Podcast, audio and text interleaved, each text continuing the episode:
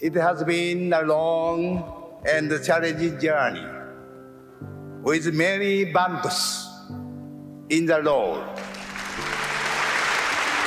We believe that mutual respect will gradually lead to the peaceful reunification of China under a system of democracy, freedom, and equitable distribution of wealth.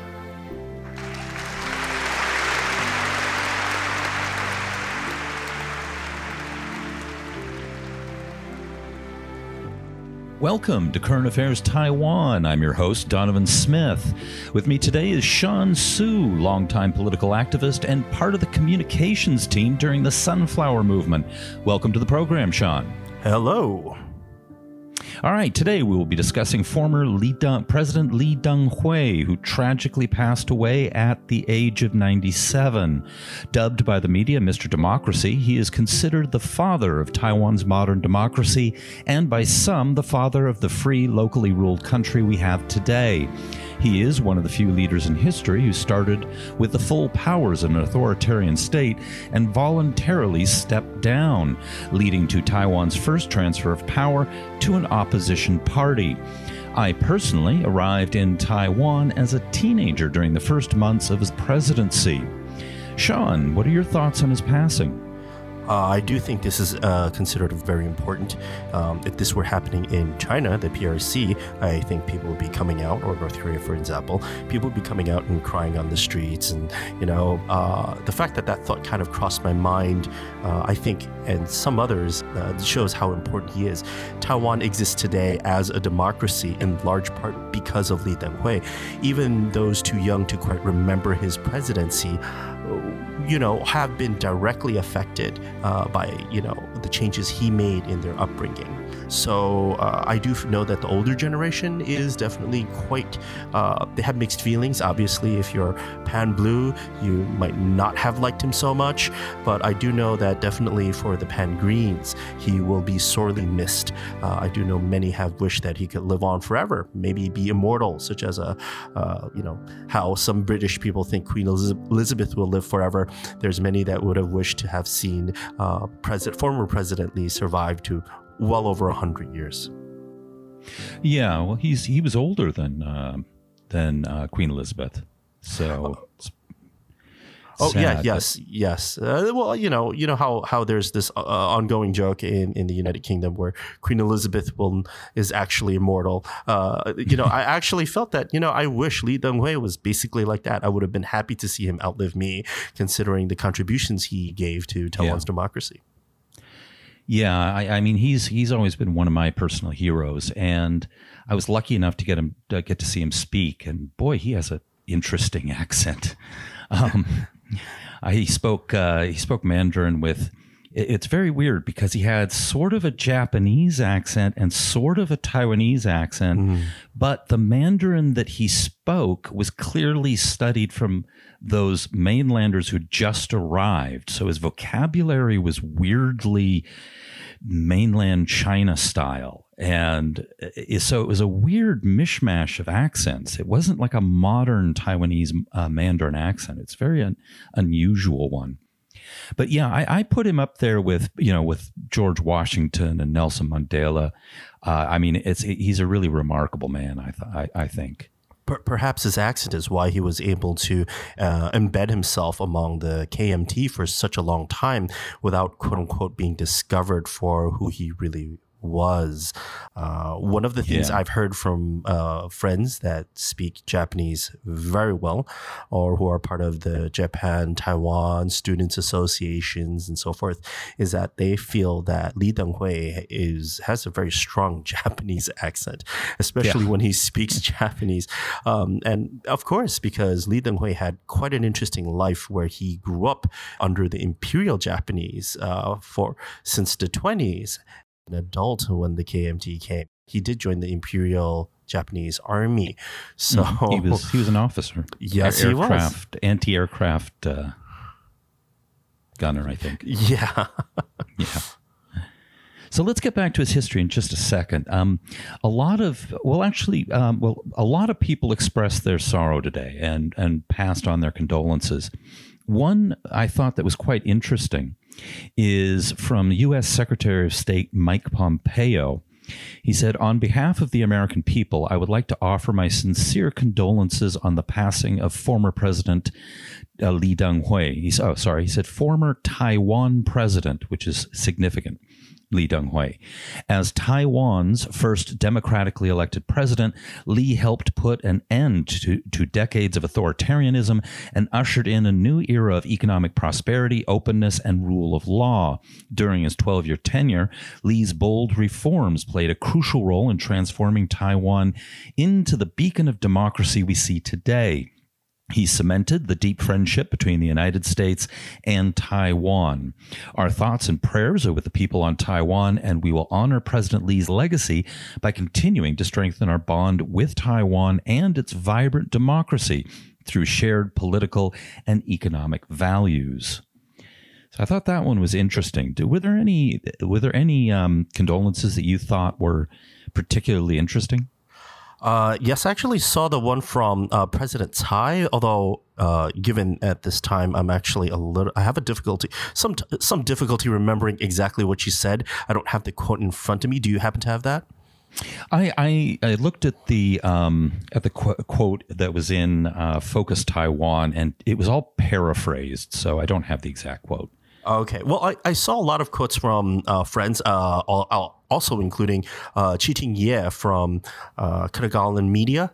Mm-hmm. And he had, he, again, you have to read his Twitter um, and Ketagalan Media's uh, uh, Twitter. And they had, he had written uh, a really succinct, of course, he has a way of wor- with words, a rather succinct way of describing um, uh, Lee Teng-hui's legacy and, um, you know how uh, of course all over twitter i saw lots of people writing uh, and not just twitter instagram uh, facebook discord uh, even reddit just expressing how they wished he would have just been around longer uh, it really does cement that uh, the fact that 2020 has been one hell of a year and we did lose a lot of really good people yeah yeah yeah ketagalan media by the way i highly recommend uh, all of our listeners to check out Ketagalan Media. It's a, a, a great outlet.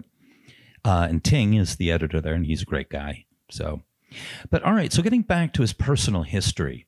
Now he was he was in the, the you know he was in the Japanese military. He studied in Japan, and he was part of a group of people. They were Marxists, and he came back and he joined the Communist Party.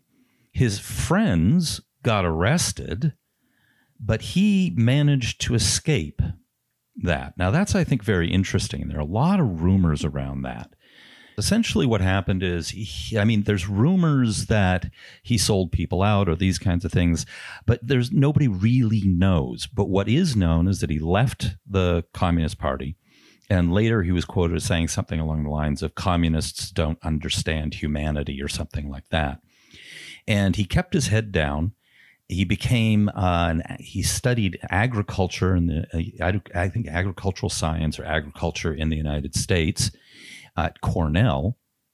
So he was obviously a very well educated, smart guy, and he was kind of talent scouted by the KMT, and he joined the KMT in 1971, and they they moved him up, you know, step by step, and he was spotted by Jiang Jingguo, who was trying to bring in more Taiwanese. And since after 228, of course, a lot of the intelligentsia, the educated Taiwanese had all been killed. Um, you know, there was kind of a shortage of qualified, educated Taiwanese, and here he was one of the exceptions. Mm-hmm. And so he was brought in eventually, uh, I believe it was 1980, he became Taipei mayor. Uh, after that, they appointed him to the governor of the Taiwan province. And then finally, he was brought in as vice president. And then, of course, uh, the, then, of course, Jiang Jingguo passed away, and then the presidency passed to him. Now, this is that period is, I think, really interesting. The period of transition from one party rule to open elections was a bit touch and go. Uh, many in the KMT were not as keen as he was to move to democracy. So we're talking about the late 80s through the early 90s. So he became president in January, late January of 1988. And of course, the KMT was still, at least on the national level, was still a one party state. Martial law had been technically lifted the year before, but there were these new security laws that were basically martial law light. The fearsome Taiwan Garrison Command was still a thing. People were still being thrown in jail for saying, you know, Taiwan independent should be independent, and they would throw them in jail, although for shorter periods than they did under martial law. There were still a lot of people exiled. And when I arrived, people were very reticent to talk about politics for the most part because the legacy of martial law and because of the security laws that they just put in, which again were pretty serious. Um, so he came in, and of course there was, uh, you know, a lot of jockeying within the party. And he did some really clever things, and, and we talked about some of this before the show. And you gave, I think, what probably the preeminent example uh, in his choice of premier. Mm-hmm. Li Denghui appointed uh, the Minister of Defense, Hao Bochun, uh, to premier, which was great because it stopped and prevented a potential military coup. And he also did a lot of other things. Uh, he outmaneuvered uh, Chiang loyalists. Uh, they called them the Palace faction uh, after mm. Hao was fired as premier in 1983. Actually, he, he did a lot of political maneuvering during this really, I would say, I don't want to use the word chaotic period because of how smoothly he seemed to have control. It was a chaotic period. It, yeah, it was a very chaotic period. But he, I was here. It was chaotic. I was in the states. I know a lot of people were arguing back then. Uh, uh-huh. Yeah, like for instance, in 1996, um, you know, a lot of uh, Taiwanese American or even just first gen immigrants, uh, diaspora from Taiwan, were really uh, aggressively disliking uh, Li Denghui.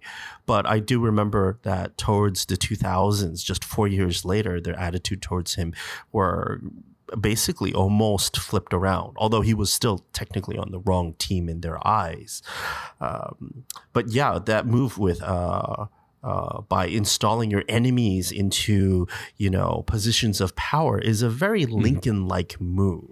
Yeah, I mean, I can give some other examples of kind of the, the things he had to do.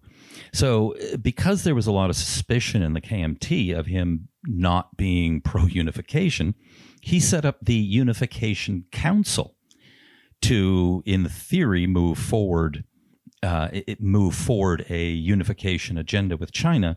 But there's two things about it that are quite quite, in, quite interesting. Part of it was that basically part of that was about is it put in some restrictions. In other words, saying that Taiwan, you know, China had to become a democratic country and things like this. Within that, that meant that it pushed it pushed any potential unification further back. And the other thing that was interesting, and I was just reading this today from someone's account, where there was this was you know WFOE and some of these U.S. and you know FOP and some of these other U.S. based groups and and uh, they met with him and they were really upset about this and he basically told them he said look what you need to do is protest this you need to go out there and protest in other words he was working the other side so that it would give him an excuse to make it more difficult to ha- actually have unification because then he'd say, oh, well, you know, I have to respond to the public opinion. So he would do a lot of things like that. He would do something that would make the it would please the the base and the KMT on, on the surface, but undermine it at the same time. And you know, but I, I, think one of his most genius moves was his response to the Wild Lily movement. Mm-hmm. Yeah, I mean, uh, uh, you know, for the for um, listeners who, who are not familiar with it, the Wild Lily movement started in 1990, and it was mostly a student led thing. Um, basically, the kind of the precursor to the Sunflower movement, and all these students came together. And keep in mind, it was still a one party state. And and so this was a period that there was it was still scary, and the, the national security laws, if they had been actually used and applied in this case, a lot of people could have gone to jail. So uh, there was genuine potential danger here to these students. But Lee didn't use those laws. There was the students were left alone. So these large protests came out, and then he personally went and met with the protesters. And basically, what they were demanding was uh, open elections for the legislature, for the national, for a new national assembly, direct elections for the presidency. And he basically, over the next few years, gave them pretty much everything that they had asked for. And one of the most you know first things that he he he finally managed to do was change the constitution and he had to get it through his own party and he managed to do it they changed yep. the constitution so that the legislature could be elected directly in Taiwan rather than in China because at the time most of the legislature was made up of these ancient people you know, they'd wheel them in in wheelchairs and they had colostomy bags and all of this because they'd all been elected in 1947 in China. So they were all representing constituencies in China. And so they'd wheel all these old geezers in.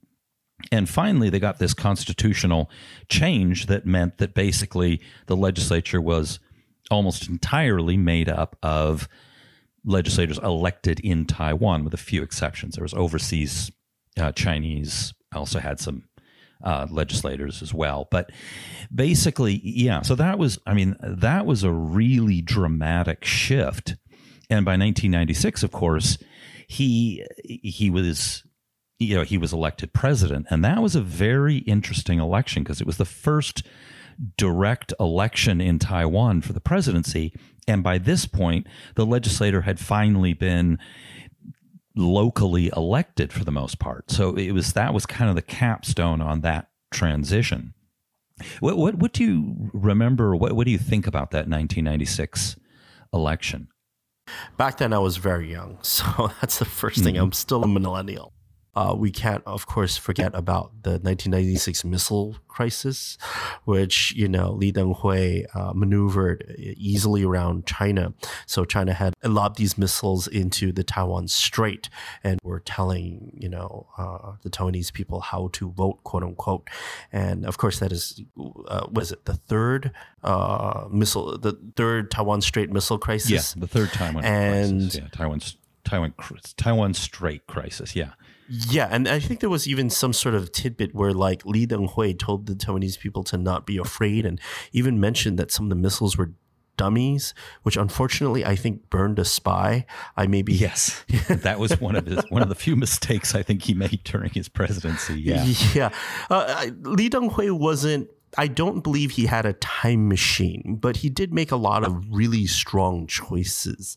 Um, mm. So uh, again, it's just one of those things where he he he took conscious moves, like you were saying earlier about the wild lily movement. What I do remember is that he, the first day when he had his his term, and he actually welcomed a whole pile of them into the presidential office you know, inside. And he even mm. said, "We, su- I supported your goals. I support, uh, uh, you know, you know, your wants for democracy, and we'll have it in a couple months." And and it did, I think, either that summer or fall that you know Taiwan was when Taiwan started doing those reforms. So in terms of 1996, yeah, I, I just remember a lot of Taiwanese uh, parents talking about it. But again, I am diaspora, so being overseas, even then a lot of parents were really afraid to talk to their children about what was going on in Taiwan. So, ironically, a lot of Taiwanese American friends, uh, including myself, learned more from the news, from our history class. So, I remembered when um, one of my high school teachers said that, uh, oh, Taiwan has turned into a democracy. They're, they, they're just having their, their first presidential elections. And a couple of Chinese American students stood up and actually argued against the teacher. Mm-hmm. Yeah, so that I guess is my experience. Yeah, because I, I, I, was here for that election, and it was really interesting to watch. Um, I mean, people were were afraid of the missiles. They were afraid China w- would attack.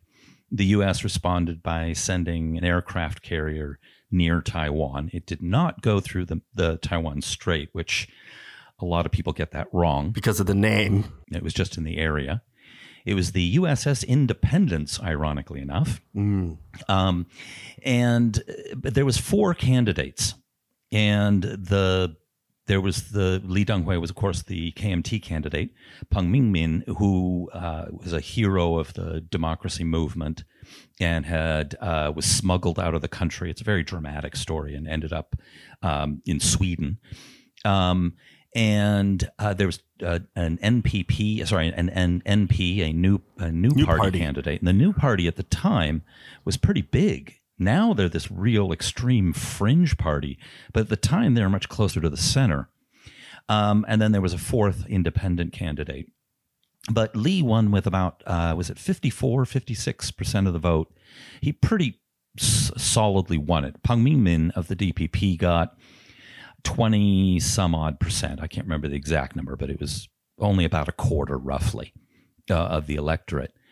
Um, so it was a very tense time because of the miss, missiles, um, but it was it was also really kind of exciting because there was there was both that fear and at the same time there was a lot of optimism and i remember a lot talking to a lot of people and they're like yeah we're going to vote for him even whether they were pro KMT or even if they were anti KMT, a lot of people were voting for him because he had changed so much and done so much to bring in democracy. And they thought that, you know, they, you know, this was kind of in a sense almost like his reward for doing that.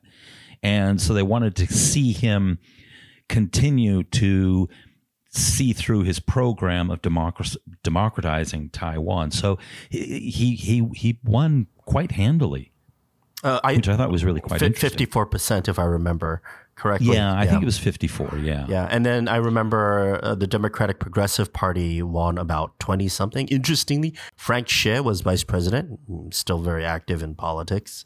And um, and the new party, yeah, 1993 was the party that split off from the KMT because they felt uh, the KMT was losing its way uh, under Li Denghui, actually. So, Yeah. Yeah. And they they want they they initially came out as kind of a non-corrupt KMT. That that was really kind of their initial Uh, thing. And or, or late 90s advertisement, advertise that as that way, yes. Yeah, but, but I mean, the thing is, the party had a broader tent early on, and then Yeah. there was by the- in the late '90s there was a lot of infighting, and the extreme unificationists took over the party, and a lot of the more moderate members left at that point. Which is something I think the KMT is still paying for to this very day. Uh, I did see somebody else actually write that, um, you know, because they chose not to follow Li. Uh, I do believe if the KMT had followed Li Denghui uh, to have a more sort of uh, Taiwan focused approach as opposed to a China focused approach, that uh, the KMT might actually still be in power to this very day. Uh, but they didn't and therefore it gave the DPP and other parties a wide berth. Yeah. Oh, definitely.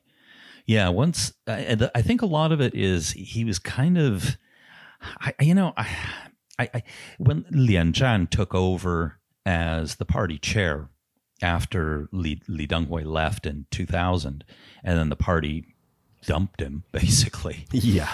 and there was that big struggle within the party. And I I suspect that Li Denghui was wrong about Lian Zhan because Lian Zhan was Taiwanese, but so he, I think he thought that Lian Zhan was a lot more centrist than he really was, and he turned out to be much more pro unification and all that.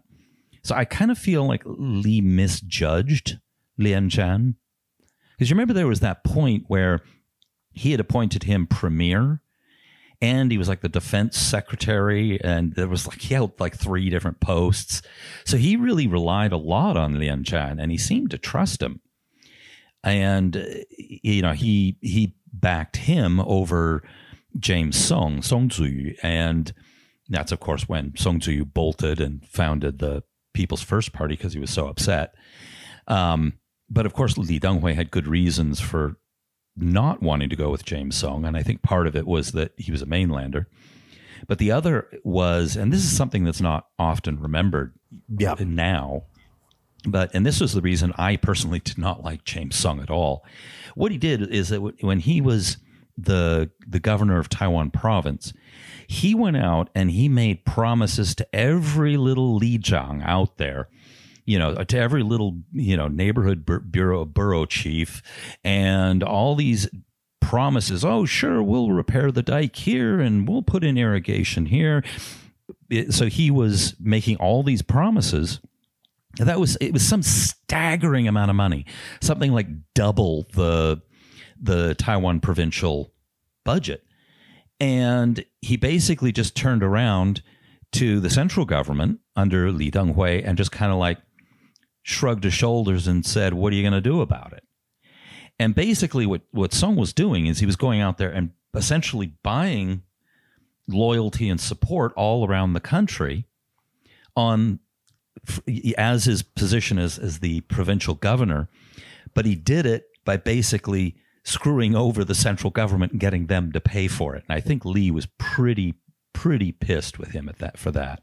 I do think yes, he was probably um, angry about that, to put it lightly. Well, it was a huge issue at the time. Most people forget about that now.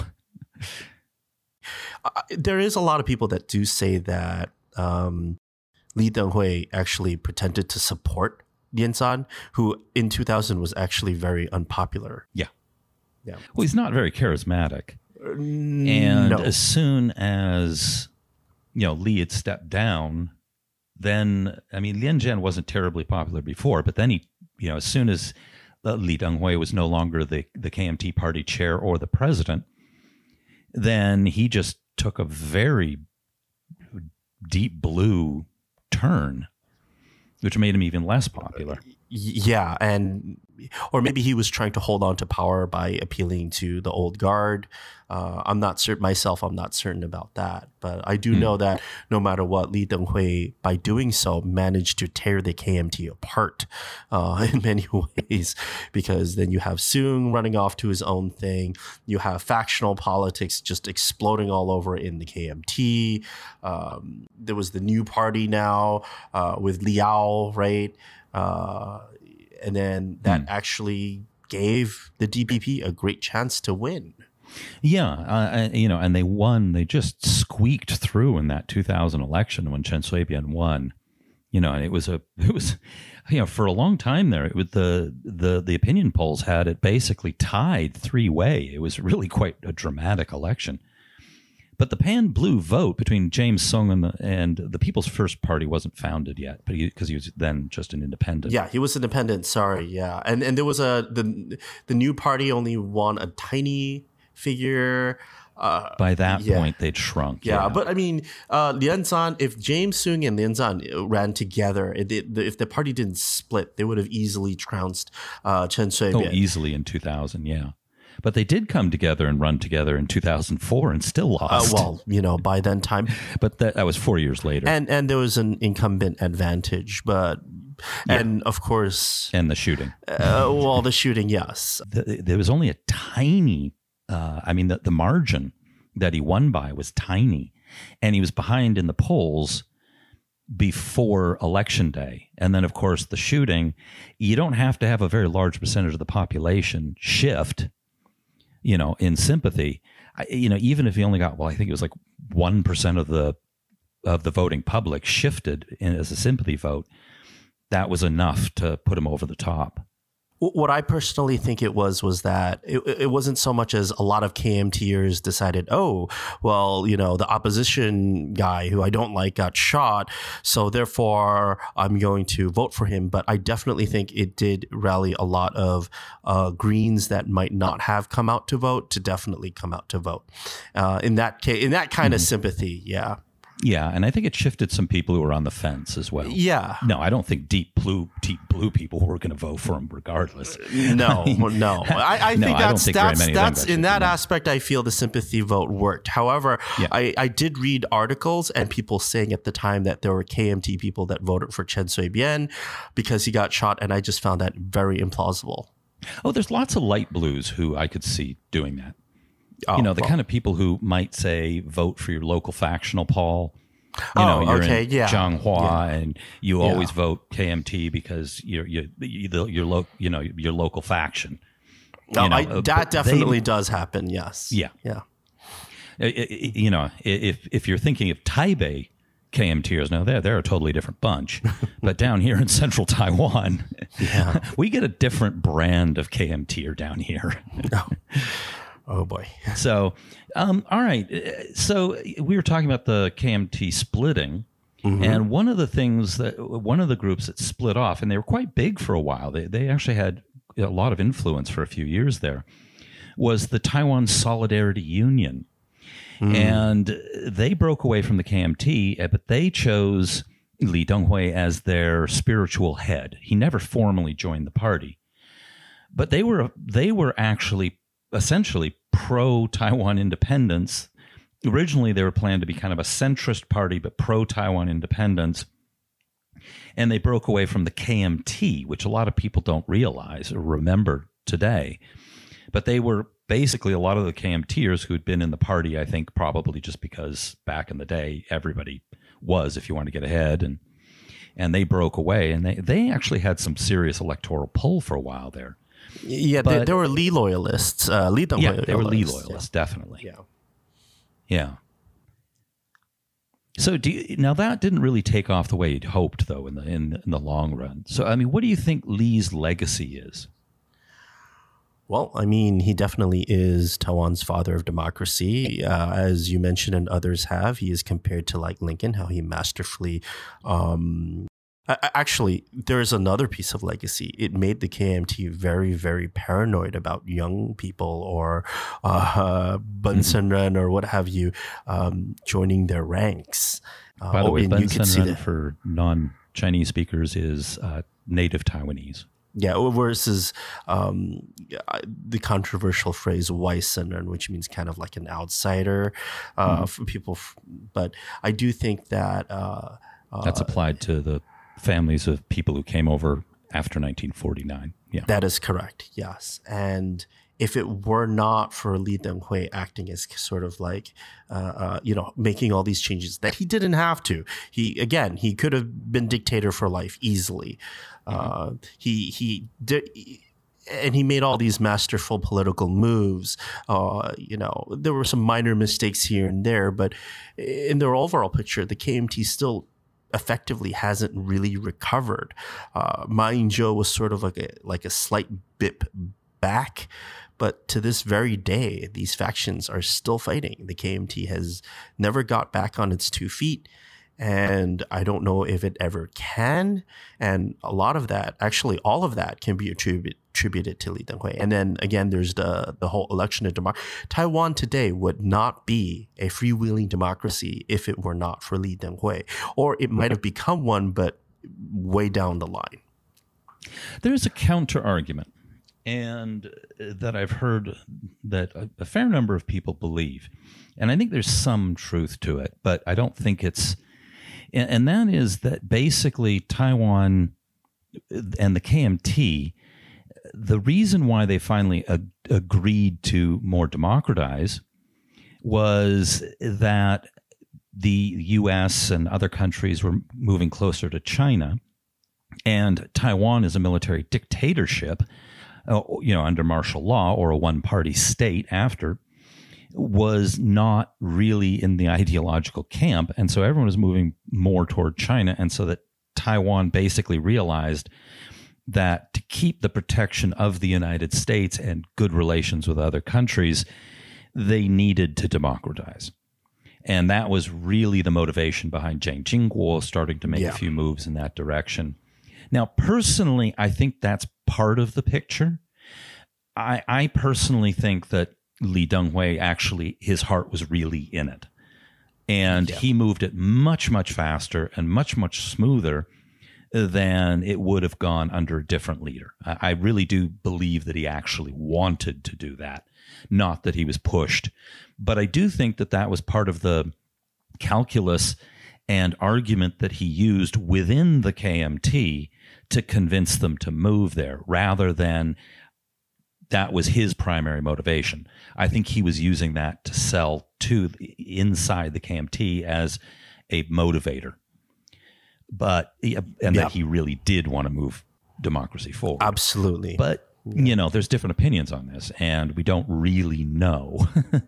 We, we don't. Uh, I, I will say that there are people, um, even today, though, that try to pretend that it was Jiang Jingguo that brought democracy to Taiwan, and that wasn't really the case. Just because he, you know, he called for the end of martial law and the White Terror period, did it mean that even until the early '90s there was a lot of, uh, you know, problems? It wasn't. It wasn't like he flipped a switch and then Jiang. Ji- It wasn't like flip, Jiang Jingguo flipped a switch and all of a sudden the repression was gone and the secret police and so forth. And all of that was just boop gone. No, what what happened? I think uh, what I think is my personal belief is that if Li Denghui wasn't there to to sort of fracture the KMT, then as you said, it would have taken a lot longer. It might not have happened, despite the very hard work of um, the activists in Taiwan. The reason I feel this way is because I, to this day, I'm not really certain if the KMT was able to fully recognize that without someone like Li Denghui actually pointing the way and pointing out that hey uh, you know we are drastically losing supporters we're drastically losing uh, um, our position in the global stage and one of the ways we can get around that is by actually being the the and I hate this word, the quote unquote free China as it was supposed to be. Uh, as you know, um, Taiwan was labeled free China, quote unquote, for so long, even though it was just one of a brutal authoritarian state. And by actually going democratic, it did grab uh, uh, the, attention of the world, at least in 1996. It was in, you know, the front covers, of, at least not the front covers, but the front pages of newspapers all around the world, even the New York Times. And, you know, because you had this democracy just growing out quite relatively peacefully from you know what was what was what was one of the I think at the time the longest uh, martial law in human history. Yes, and, and I think that it directly led to, for example, in uh, Secretary of State, uh, U.S. Secretary of State Mike Pompeo's statement, where he referred to him as the former Taiwan president. Yes. And I think that's significant that it's he didn't call him the ROC president or Republic of China president or president of Free China. And I think Taiwan, I, th- I think that you know, Li Denghui really set the groundwork for that. Yeah. So, all right, on that note, let's wrap this up. All right, be sure to hit like and subscribe and all that good stuff. And thank you for coming on the show, Sean. Thank you so much for having me. 是中华民国坚定不移的严正使命，更加明确肯定。必须体认民主自由潮流，不可抗拒，健康愉快。谢谢。